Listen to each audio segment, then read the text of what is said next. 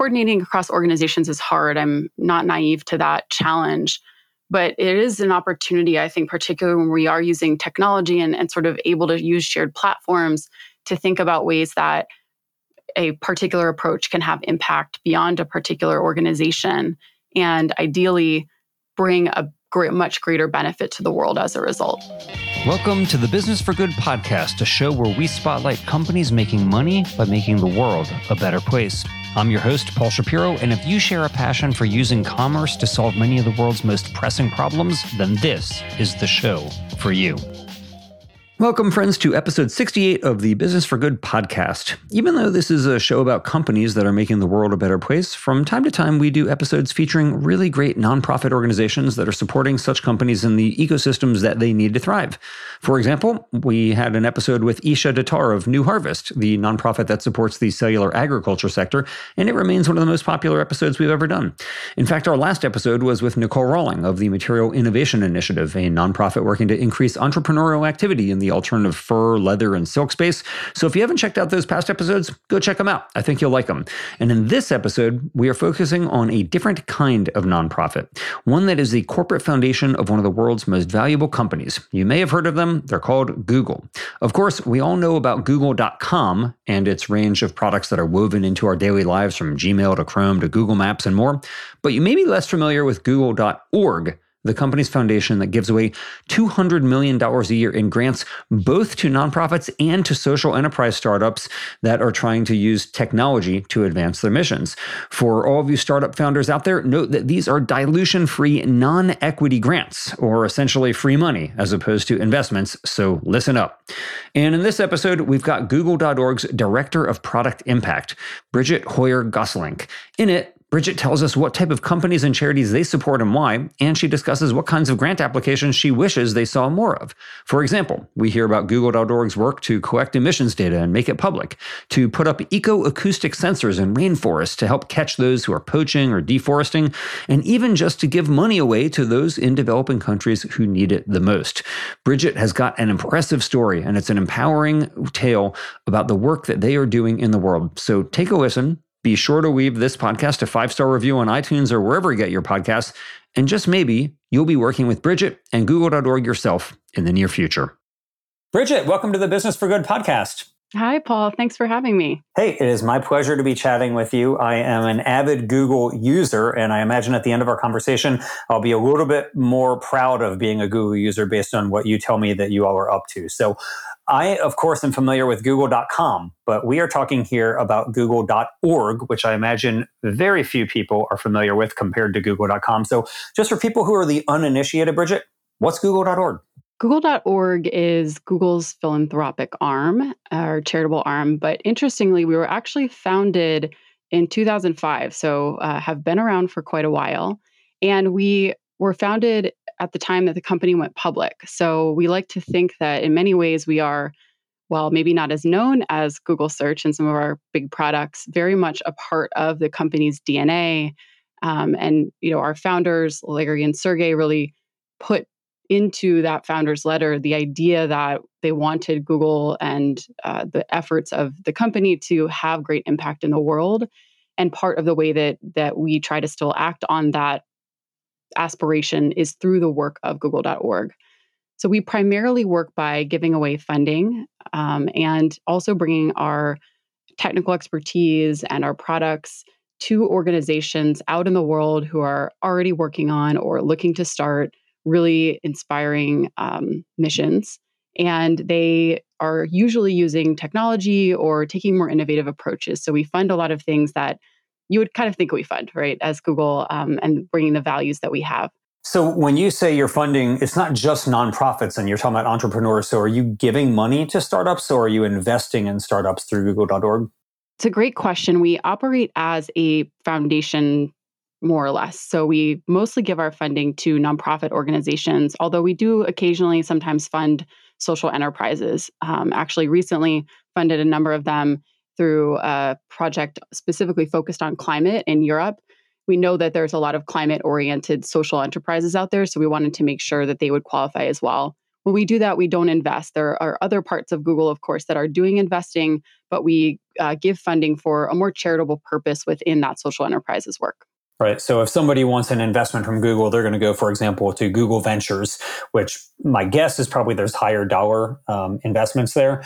But from google.org, you're looking just to give grants to startups that don't take any equity at all in the company.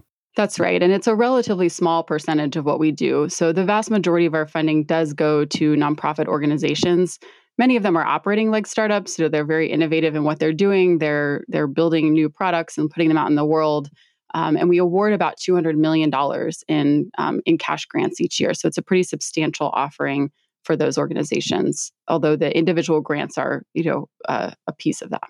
So $200 million, obviously really big number, Brigitte. Like what's the average grant size that you're giving out to any particular grantee?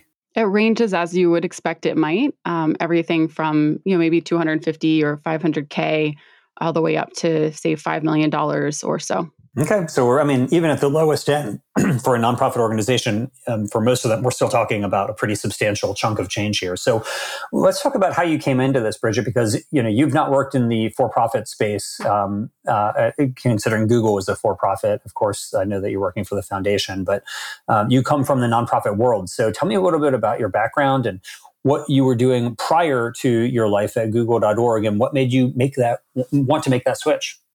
Yes, as you said, Paul, my background is primarily in the social sector. I've worked actually across a lot of different types of organizations and um, everything from the federal government, where I was working in international development. I worked in some nonprofits. And then I also did strategy consulting for nonprofits and foundations, which was a great opportunity to really get a sense of what's happening in the sector and, frankly, where I might see opportunity for uh, new approaches to be brought into play. Interestingly, though, I have an engineering degree um, as an undergrad, and I did some work in engineering in that early part of my career with a nonprofit I was working for. And so the opportunity to come to Google in some ways is, is really been a chance to bring together that early experience and interest I've always had in technology and the way in which it can hopefully help to create new solutions in the world with the, the experience that I've had kind of working through the social sector and uh, really is an opportunity for me to say, hey, we're really changing the world and the way that things operate um, with technology day after day. And how can we bring that same technology to the world's most pressing issues and in a way that really does that in partnership with organizations who have been working on those issues for years on the front lines and really deeply understand the needs in a community so that we're not you know coming in with an idea that is perhaps sounds good on paper, as we sometimes are apt to do as technologists, but actually in reality wouldn't play out. So I've really enjoyed the opportunity. I've been here almost eight years and it's been a chance to really come back to those engineering roots. And I love to work with our technical teams and and really get into the weeds of some of that while still, of course, um, continuing to drive impact yeah, well, we're going to talk about some of those examples, um, including some of those botched examples, like what you're talking about, where sometimes um, the aid is not going as intended. But I just want to ask you in, in an interview you gave, uh, yeah, I'm quoting you here. You said that the social impact organizations that you were working with um, prior to your Google wife, they said that they weren't effectively deploying technology to advance their missions. Was that something that you were thinking at the time, or did you only come to realize that after you had been at Google? Like, when did you start sensing that uh, that sense of frustration that you had about the lack of technological implementation on some of the uh, nonprofits that you were working with? It was it was before I came to Google, and part of the reason that I joined was really to be able to to take what was really more of an inkling of a thought or an observation than uh, you know a full well thought out um, research thesis uh, and really explore it in the time that i that i have here. I would say the part of that is that you know i sit i'm sitting in the bay area in oakland california and in the air around here right you hear about i had friends i know of uh, organizations who are who are really using technology and this was really even before we got into some of the more recent advances around machine learning and artificial intelligence as well. And it is such a resource constrained environment in the in the social sector in the nonprofit space. And so as I sort of watched this juxtaposition of organizations working on critical issues like youth unemployment or uh, transitioning youth out of foster care to a successful sort of next step and next stage of their life, or suffering um, uh, populations, it was just clear that there should be an opportunity to use technology more. But one of the main factors for it not being something that organizations is using is not because they haven't had the same thought or that they don't necessarily um, want to be exploring that. It's that funding is actually relatively scarce for supporting those kinds of technical projects, and talent is scarce as well.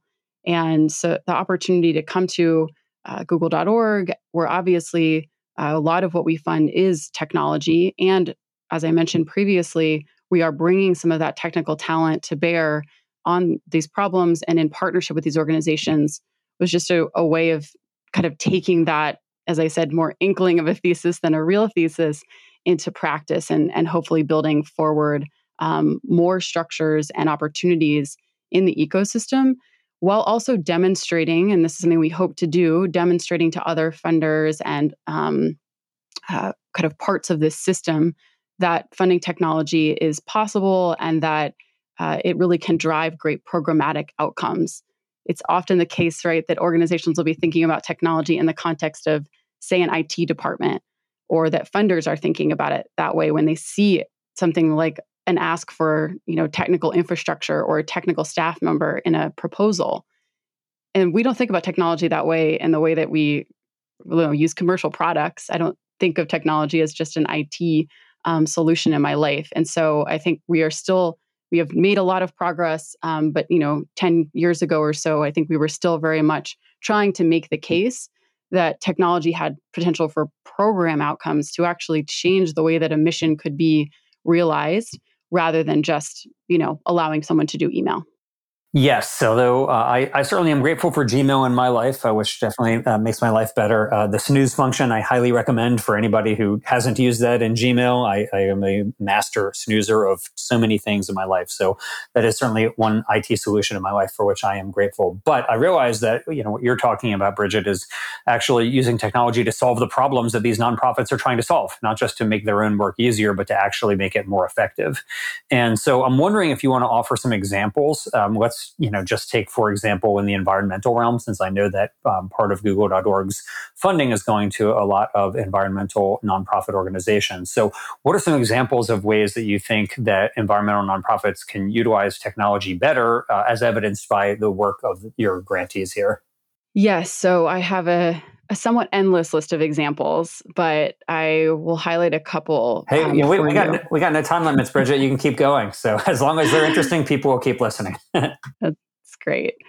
Yeah, so I'll I'll I'll share kind of two examples that are in um, a kind of different operating at different scales. So the first is an organization that we funded actually back in 2018. We ran an open call focused specifically on organizations that were using AI and machine learning to better advance their missions. Uh, this is an, an area of technology that I think we obviously are seeing a lot of s- progress in and impact in commercial products and our businesses and our personal lives, but where there's still, I think, a ton of untapped potential um, in the nonprofit space. And so we ran this open call to surface ideas that might be out there and, and to support the best of them. The organ- one of the organizations we supported through that is called WattTime. And they, along with Carbon Tracker, an organization based out of the UK, proposed, based on some pretty early analysis they had done, to use image processing algorithms um, and satellite imagery to essentially get a better picture of power plant emissions. Currently, the way that we monitor power plant emissions um, on site is by actually placing a sensor on the smokestack or you know other output and using that sensor then to drive data so that we have a better sense of what's happening at a power plant in any given place in time. But it doesn't take much to imagine how complicated that is to scale globally uh, and of course emissions is something that we need to have a global picture of. And to date we really haven't. We haven't had necessarily all the information that we would ideally have to enforce uh, things like the Paris Agreement to help drive policy decisions, to even just understand what's happening um, in the world today. And so we we gave them a grant. So it was a 1.7 million dollar grant through the challenge to uh, essentially build models that would take satellite imagery and um, use that to estimate the emissions from thermal power plants to try to see hey could this be a technology that then is widely available of course we have imagery from all around the globe uh, and it could potentially supplement some of the data that we're getting from from these sensor networks. We also as i mentioned a critical piece of what we try to do is bring our experts to the table. So we brought in a team of google.org fellows who worked full time with them for six months and they um, identified a bunch of publicly available image sets built the pipelines to you know ingest those working closely of course with WattTime and their team and bringing in emissions data from three different government agencies. It was actually uh, pretty early in this project that we when we invested this weren't really sure if it was going to work. They had a very early stage proof of concept as i mentioned some research they'd done. And i remember you know talking with the team and saying look this is this is a bet we've made. We would love for this to be successful, but we're also it was one of the riskier ones we had made in this um, in this call. And we spoke with them, you know, in the early months, and I remember talking to them, and they said, "I think this might actually work," which uh, one always good to hear that. But as we started to think about it, um, it became apparent as well that if it could work for power plants, what if we could actually build an open platform, a transparent platform that would look at all sources of greenhouse gas emissions, human sources. And so we started to, at the same time, in parallel, uh, field incoming from other organizations who said, Hey, I saw y'all are doing this for power plants, but we're actually thinking about this for the shipping industry or the cement manufacturing industry. And wouldn't it, you know, are you, how, what are you learning? How are you thinking about it? And maybe there's something we should do together that work ultimately evolved into the Climate Trace Coalition, um, which was announced last year. And it is now working to realize that vision, right? So, how can we now have a transparent picture of all human sources of greenhouse gas emissions, drawing on satellite imagery and other images and models that people are building um, so that we can have a picture of what's happening in our globe. Um, and that is something that we're they're planning to launch the beta of that platform later this summer. So we're kind of anxiously working with them and, and thinking with them about how that will play out.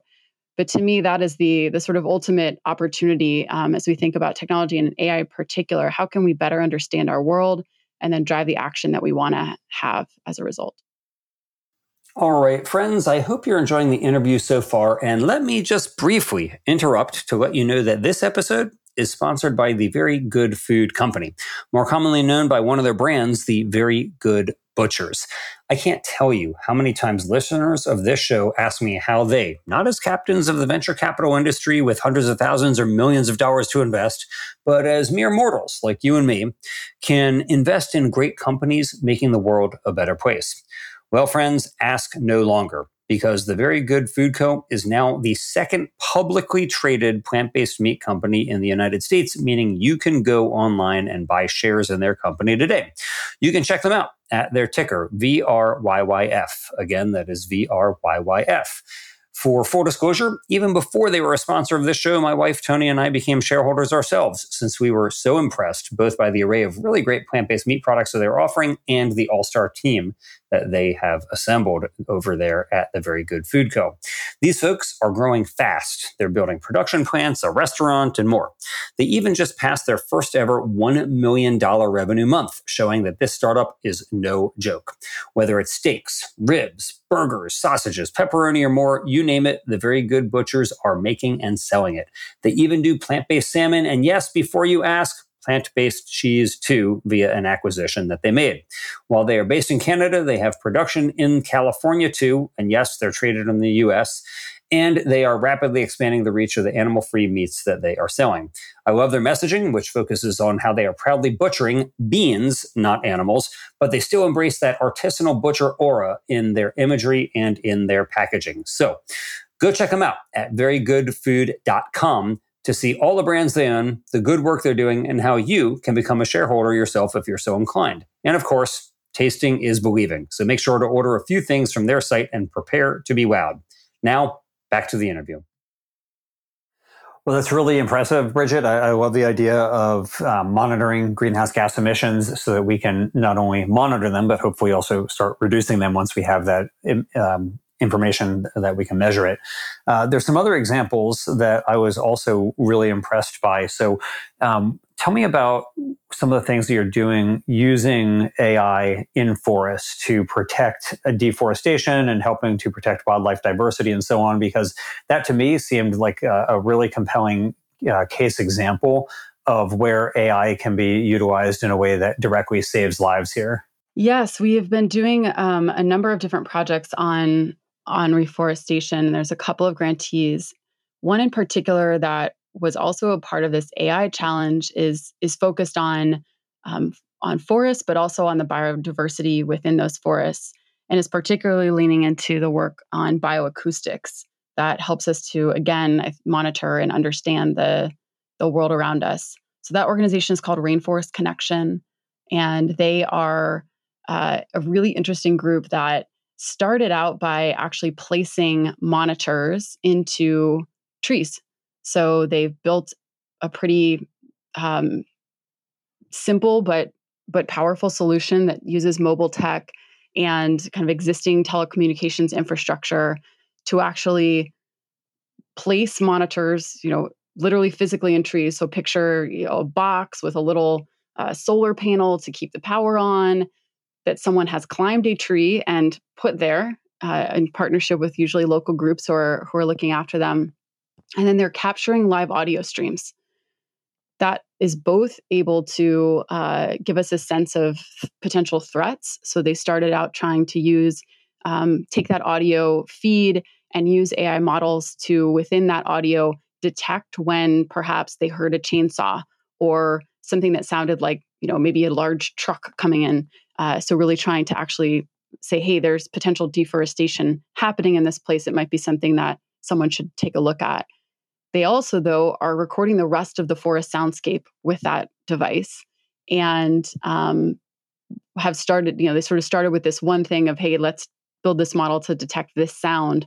But of course, with these audio feeds that they've now started to install around the world in um, multiple continents, they're working with researchers and scientists to build a platform that can allow them to catalog and analyze that bioacoustic data across species, so bird species, monkey species that can be heard. All of that, obviously, with the quest of just giving us a better understanding of what's happening with biodiversity as we know our forests are changing um, uh, and continuing to essentially provide that information for local groups, but also uh, use it to, as we just spoke about with the other example, inform policy and, and broader understanding. Yeah, it seemed like you know the original plan of just putting cameras in trees and having humans have to watch all this footage it's kind of like having like a, a, huge ear with a very little brain right? Like you, you can only watch so many hours. You can only have so many people watching it but that you need some ai to be monitoring those actual sounds so that you can have some realistic chance of in, increasing the brain to be able to uh, take in as much information as possible. Is that how, how you would view it?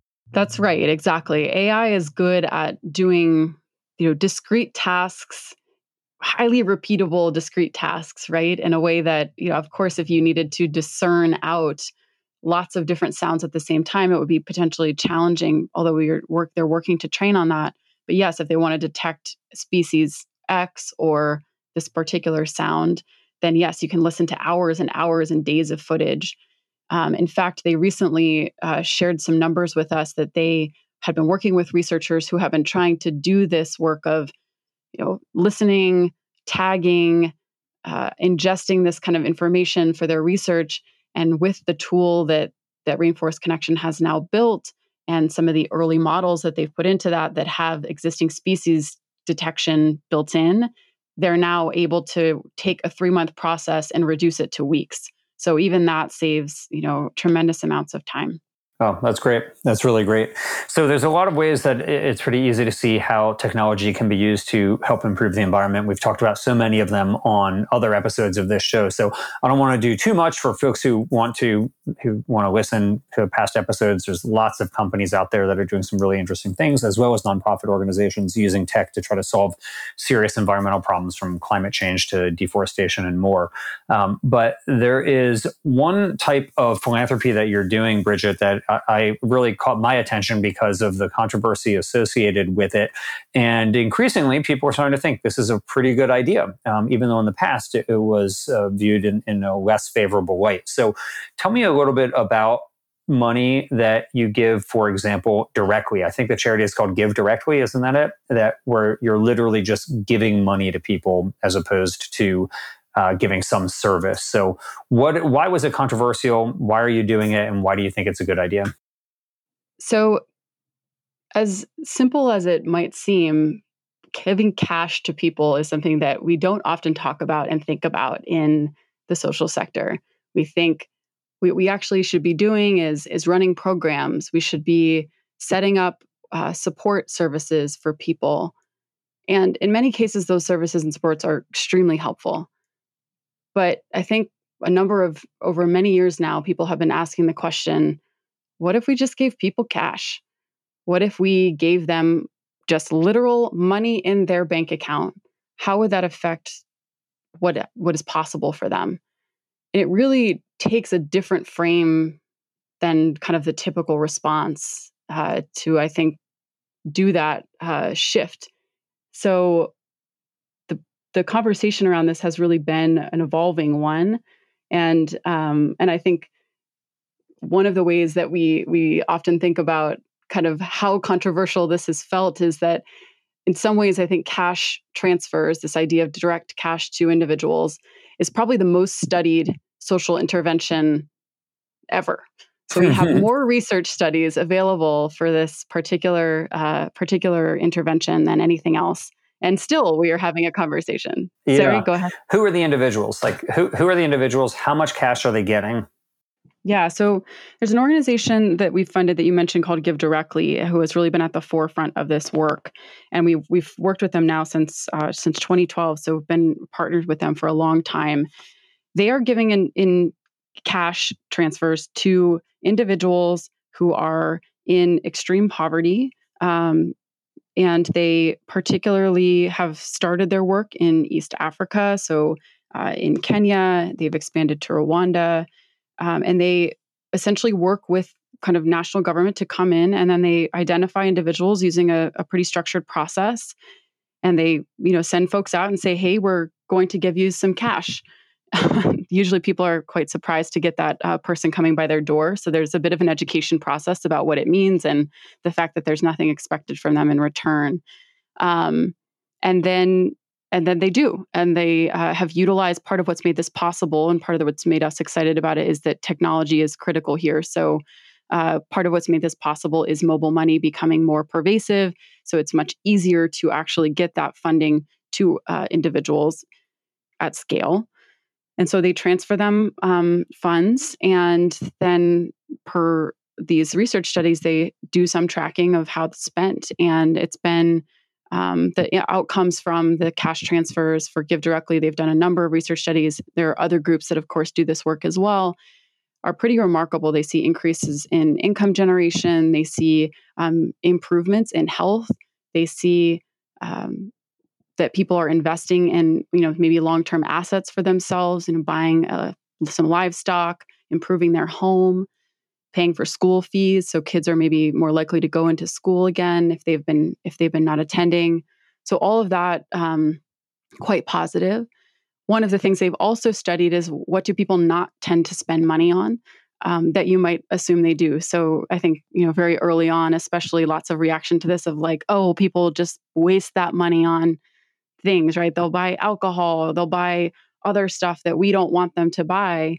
And the data on that is also pretty impressively negative of over all of those thoughts. So um, most of those things are not seen. Of course, some sometimes that does happen, but for the most part, people are spending it on things that improves their lives. And I think the sort of flipping the frame to say, hey, that's actually really a, a great way to consider um, supporting people is just by allowing them to choose what they need um, is really powerful. Yeah, I, I, that's certainly the criticism of, of, it, or the concern that's raised is, you know, well, what if they don't spend the money on things that you know we think they should have, right? That's a uh, a concern that you hear, but the evidence does show that you know, following these mobile payments, that actually it doesn't seem like that's a, a, big part of the spend on, on this money. So one more way that technology is is helping to prove that point actually. So that's a, a pretty uh, compelling case. So i want to talk about the other side brigitte uh, just briefly about ai because you know there's a lot of folks now who are basically saying they think you know ai is this dangerous thing right? That it's going to uh, lead to some dystopian or apocalyptic outcome.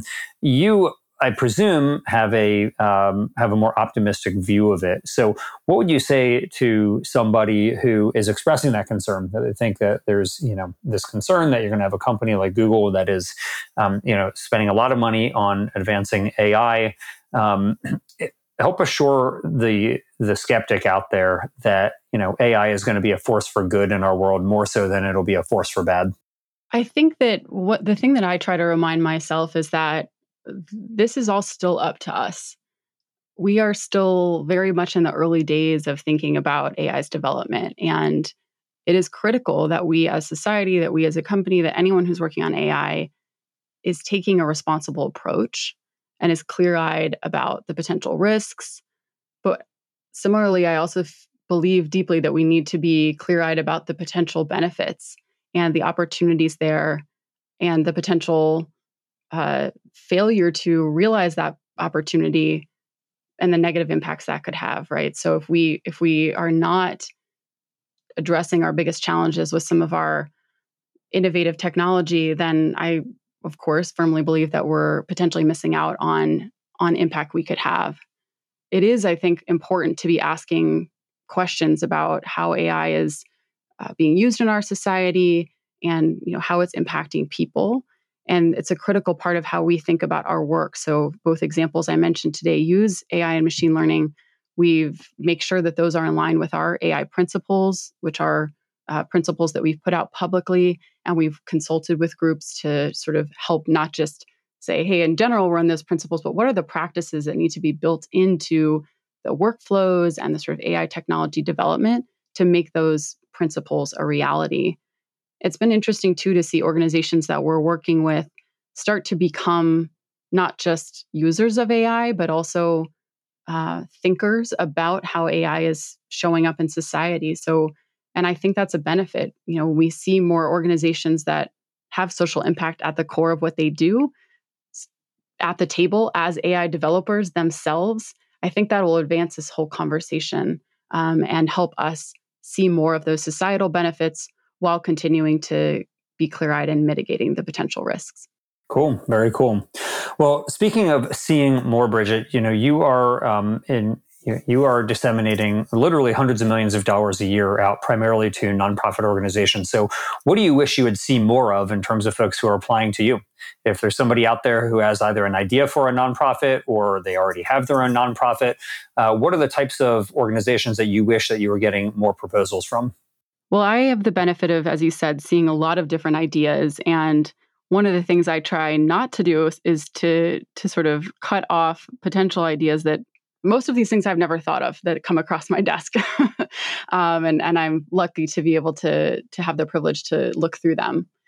I do think one of the things that would be we would love to see more of, and I think is happening more and more, are frankly efforts like cl- the climate trace example that I shared where we have an organization or set of organizations coming together and saying, hey, actually, we each are doing our own little piece of this puzzle, but we feel like collectively there's an opportunity to do more. And coordinating across organizations is hard. I'm not naive to that challenge, but it is an opportunity, I think, particularly when we are using technology and, and sort of able to use shared platforms to think about ways that a particular approach can have impact beyond a particular organization and ideally bring a great, much greater benefit to the world as a result. Okay, nice. Well, speaking then of bringing a greater benefit to the world, are there any particular companies, Brigitte, or nonprofit organizations that you wish existed that are solving some pressing problem that is concerning to you? Is there any um, groups out there that you wish maybe somebody listening to you might be inspired to start? Uh, have you thought about that? One area that we've been thinking a lot about at Google lately is um, is 24 7 clean energy. So we made a commitment last year to reach 24 7 clean energy. So this would mean every hour, all the energy that we're using to power our work at Google is is clean. That's quite a challenging goal. We've already, you know, been operating 100% renewable using offsets and things like that um, for many years now. But I would say we are it's quite ambitious to get to this goal by 2030. And so we've been thinking about not just, of course, what might we do, but what is needs to happen out there in the world? What ecosystem um, pieces need to be in place to actually get to that so that we could operate in that way, but also, of course, more entities could operate in that way. Um, we've got some interesting challenges, I think, around data, uh, around you know just knowing what is going on on the grid at any given point around certification. So we're exploring some ideas in that direction. Um, but I think that is in some ways a, a next frontier for some so much of what we will need to do on climate. So not just for us, of course, but for everyone. And so we're interested in ideas that are working in that direction. Cool. Interesting. Well, you heard it here. Uh, if you are interested in talking to google.org more about that and you want to start something like that, maybe you and Brigitte will be talking about that. So you can get in touch with them uh, about that idea. But finally, Brigitte, I just want to ask you uh, for folks who really are impressed by your story, having gone from um, the nonprofit world to now essentially running this uh, very large foundation to help other nonprofits, are there any resources that have been useful for you that you'd recommend to folks that are considering something similar in this journey? Yeah, so I would say that I am a, I really have benefited from a lot of different experiences. And both my own experiences, but I think also just learning from the stories of others. So um, I don't read a lot of you know business or advice books uh, but i do listen to the, and read a lot of stories of individual people who i think have had impressive world changing impact two that come to mind one probably maybe both obvious but um, but that are uh, kind of always in my mind one is um, just mercy from bryan stevenson who, of course, has had tremendous impact, not just in the work that he does day to day, but I think in also reframing the narrative around racial justice in the United States. And the other is um, a book by Samantha Power, who was just nominated to be the, the new U.S. Agency for International Development Administrator called Chasing the Flame. It's about um, Sergio Vieira de Mello, who was a Brazilian diplomat, UN diplomat, uh, who was um, unfortunately killed too young in Iraq in 2003. And he uses some, he's, it's a story of the, the many peace deals he's brokered and um, the interesting life that he led through that time, using actually, I think, some pretty controversial methods. They're two very different people, um, and and I like to read a lot of sort of memoirs and biographies like this because um, I think it helps me see one that there's no one way to do everything, um, and two, I think always just inspiring to think about the potential impact that any one individual can have. In these cases, you know, pretty aspirational folks, um, but I think the the tactics and the the way that they show up in the world and the the way that they do their work um, are both things that I kind of carry with me in the way that I do my work as well. Well, that's fantastic, Brigitte. We'll include uh, links to both of those in the show notes for this episode. And I too share your passion for reading biographies and memoirs because I really do uh, take a lot of solace in reading um, not only about people who have made a big impact as an individual or as a leader, but also about their failures. I, I, really enjoy reading about the struggles that people who I admire have had because it reminds me that they too are, are, mortal humans just like I am, and that they too have fallen or they too have made mistakes or whatever the case may be in, in, in their particular story. And it reminds me that people who we lionize are just people and that the impact that we can each have is is really great so uh, i look forward to uh, promoting both of those books on this uh, episodes page, and hopefully other people will read them uh, based on your recommendation here, Brigitte. So I really appreciate all you're doing to help make the world a better place via google.org. And I'll look forward to continuing following all of the organizations that you're funding and hoping that they'll continue doing great things out there as well. So thanks so much, Brigitte. I appreciate it. Thank you, Paul. Really glad to have the conversation today. And thanks for all that you're doing to share more stories like this with the world and hopefully inspire more people to take up the mantle and join us. Let us hope. Let us hope. thanks, Brigitte. Thanks for listening. We hope you found use in this episode. If so, don't keep it to yourself. Please leave us a five star rating on iTunes or wherever you get your podcast. And as always, we hope you will be in the business of doing good.